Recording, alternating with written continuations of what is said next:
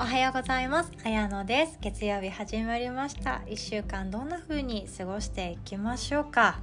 そしてですねいつもおはようございますっていう風に始めているんですけれどもどうやらですね夜寝る前に聞いてくださっている方もいらっしゃるそうでありがとうございます。私の声で眠れますか？ちょっといろいろとテンションが上がりすぎた日にはちょっと眠らせないような言葉の使い方とか声質になってるかもしれないんですけどもこれからも是非ともお聴きいただければと思います。いつもありがとうございます。でですね今日はあのよく最近耳にする非認知能力っていうことについてお話ししようかなと思ってます。で私たちもすでに非認知能力を大人になってから作っているし持っているものなんですね。でも特に幼稚園児そして小学校低学年頃っていうのが非認知能力について一番考えなきゃいけないような時なんですね。っていうのも私が前選んで通っていた幼稚園娘を通わせていた幼稚園なんですけどもそこは非認知能力をすごい重視した幼稚園だってなんか私もあいいなっていう共感できるところがたくさんあったんですね。でそれがあの言葉を教えない文字を教えないっていうところでした。であのやっぱり勉強してほしいというお母さんたちは小学校に入って困るのは子供だから幼稚園の頃から文字を読めるようにしてあげたいとかあの数字っていうものに携わっていてほしいとかそんな形でですねあの言葉文字書きをあのひらがなを教えてあげたり書けるようにしてあげたり読めるようにしてあげたりいろんなことを勉強させてあげる機会を増やしていくと思うんですけれども言葉っていうのは遅くても学ぶことができるしすぐに小学校1年生でもあの覚えれます聞いているのでずっと聞き続けてきたものが文字はあこうだったんだっていう感じです。なので漢字も私たちは結構すんなり入ってきませんでしたか？木とか山とか初めの方はこういうイメージだよねっていう風に漢字の成り立ちとかから学んでいくんですけれども小学校高学年とか中学校になったらそんな漢字の成り立ちを意識せずにただひたすら漢字をその速読でバーッと読んでその本全体の内容を知っていくみたいな読むスピードとかも求められていくわけなんですけれどもこの一番初めの文字を知る手前そのコネって何に見える？なんかポコポコしてるね。3つあるね。山って読むんだよ。へえ山なんだっていうあの感覚がすごい大事なんですって。でなのでただ単に文字を書けるようにしてあげたらいいとか読めるようにしてあげたらいい。じゃなくてその手前でどう見える？とかどんな風に感じる？とかどんな気分？っていうものをあの刺激として子供に与えてあげるっていうのがとても非認知能力を育てていくには大切だそうです。で、えっと、今の現状では非認知能力の評価の仕方って数字とかじゃなくってなんか成績表をもらった時に先生から書かれるメッセージとかに値していくんじゃないかなと思います友達がこんなことで悩んでいたらなんとかちゃんはあの相談に乗ってとても優しい子ですねみたいな感じで言われるようなその感覚的な評価なんですけどもこの非認知能力がいつ生かされるかっていうと本当社会に出てからだと思います。で自分自身の非認知能力って本当に点数で表されないし誰かに言われて気づくことだと思うんですけども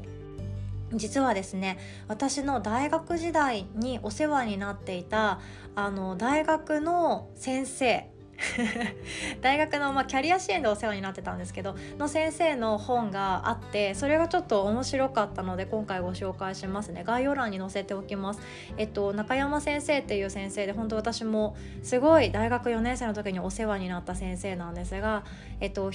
学力テストで測れない非認知能力が子供を伸ばすっていうタイトルの本です。もうすごい研究をされているようななんかいろんな論文を読んで書いてるようなものなんですけどもこの非認知能力の高め方とかどういうことが必要なのかっていうことも書いています。で私がこの中で一番大事だろうなって思ってるのはあのもう誰しもが思うコミュニケーション能力ですね。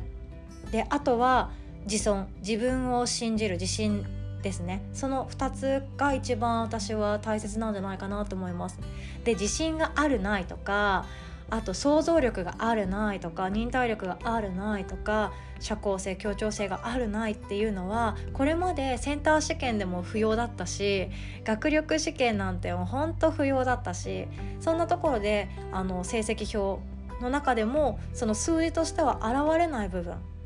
なんですよね。でも学校を出て社会に行ってて大人と混じって仕事をしたり自分で起業したりっていう時にはこの非認知能力である創造性だったり自信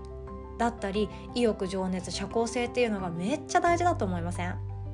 でこの高めてあげるっていうのは本当に子どもの時からの親との接し方とか集団の中での接し方っていうところが大切になっていきます。で私たち大人自身もこの非認知能力っていうものがとても大切だと思います。でコミュニケーション能力なんてもう悩んでる方たくさんいらっしゃると思うし私もたくさん悩んできました。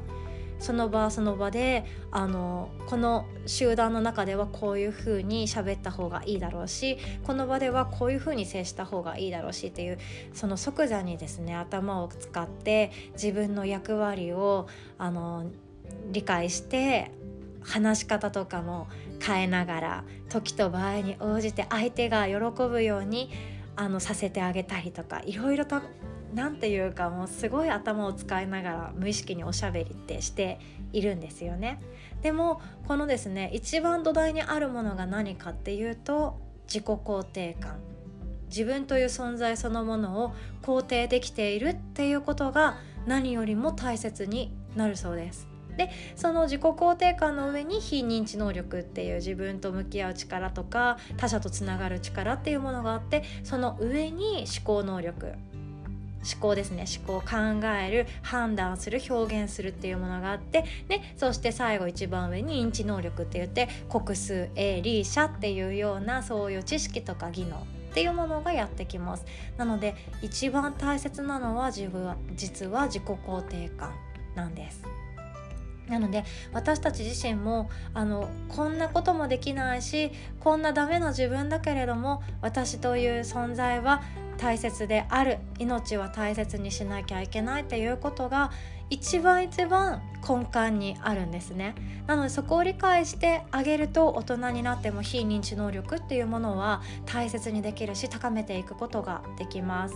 で池上彰さんの本で「なぜ僕らは働くのか」以前もご紹介させていただいたんですけどもこの前あのお友達の小学生の娘さんと一緒にこれ読みながらあの2人でいろいろおしゃべりしていたんですね。でコミュニケーション能力って何だろうっていうお話を一緒にしました。それは相手を笑わすことなのかそれとも相手の話をよく聞けることなのかそれとも友達がたくさんいることなのかとかみんなの前で上手にプレゼンができることなのかとかいろんな捉え方があると思うんですけどもコミュニケーション能力っていうもの自体はあのここではですねその個性っていうものは氷山の一角というふうに言われています。なので自分について自分のコミュニケーション能力について是非とも今ですねこの時間を使って考えてみてください。どんな能力持っていますか？例えば初対面の人とでもすぐにお話ができるとか知らない人に声をかけられるとかグループの中で一番盛り上げ役だとかカラオケに行っても私がいるから周りの人たちが楽しそうとかいろんなものがあると思うんですね。でそれはコミュニケーション能力のほんのごくわずか一角にしか過ぎませんでその下にはいっぱいあってそれが何で出来上がっているかっていうとそれまでの自分の人生での経験ですこんな人に対してはこういう言い方をしたら傷つけてしまうからちょっと黙っておこうとかいろいろとありますよね。自分のそう失敗自体がそのコミュニケーション能力を作り上げてきてくれるわけなんですよ。なのであの幼い子供でコミュニケーション能力を高めてあげたいって思ってらっしゃる方はですね私もそうなんですけれどもただ喋りを上手にするとかいろんな友達と遊ばせてあげるとかそんなことよりも自分は自分のままでいいんだよっていうことを一番最初にずっとずっと何度も何度も教えてあげることがもっと能力を伸ばすきっかけになっていくそうです。もう自己肯定感どこにでも出てきますね あのであの以前もポッドキャストでお話ししましたけれども自己肯定感っていうものは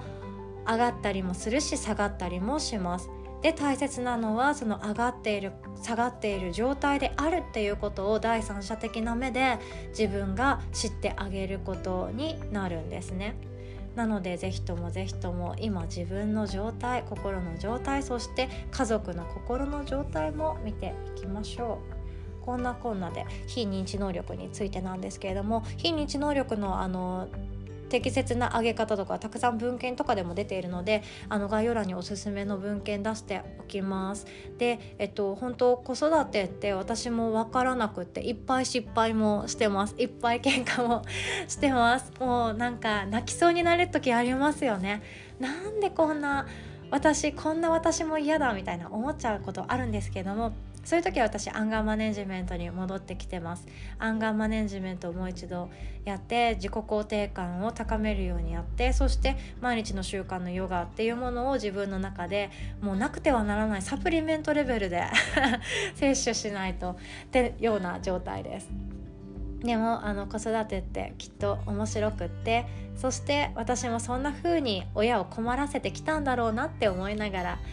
今生きております。自分の性格それは変えることができるもので自分が意味付けで作って作り上げたものが性格です。なのであの今日自己肯定感っていうワードも出てきたんですけれども自己肯定感を高める上で性格ではなく生まれ持った気質に気づいてあげるっていうのが一番大切なんじゃないかなって思っております。今日も長くなってしまいました。最後までお聴きくださりありがとうございます。素敵な1週間作っていきましょう。ではまた。おしまい。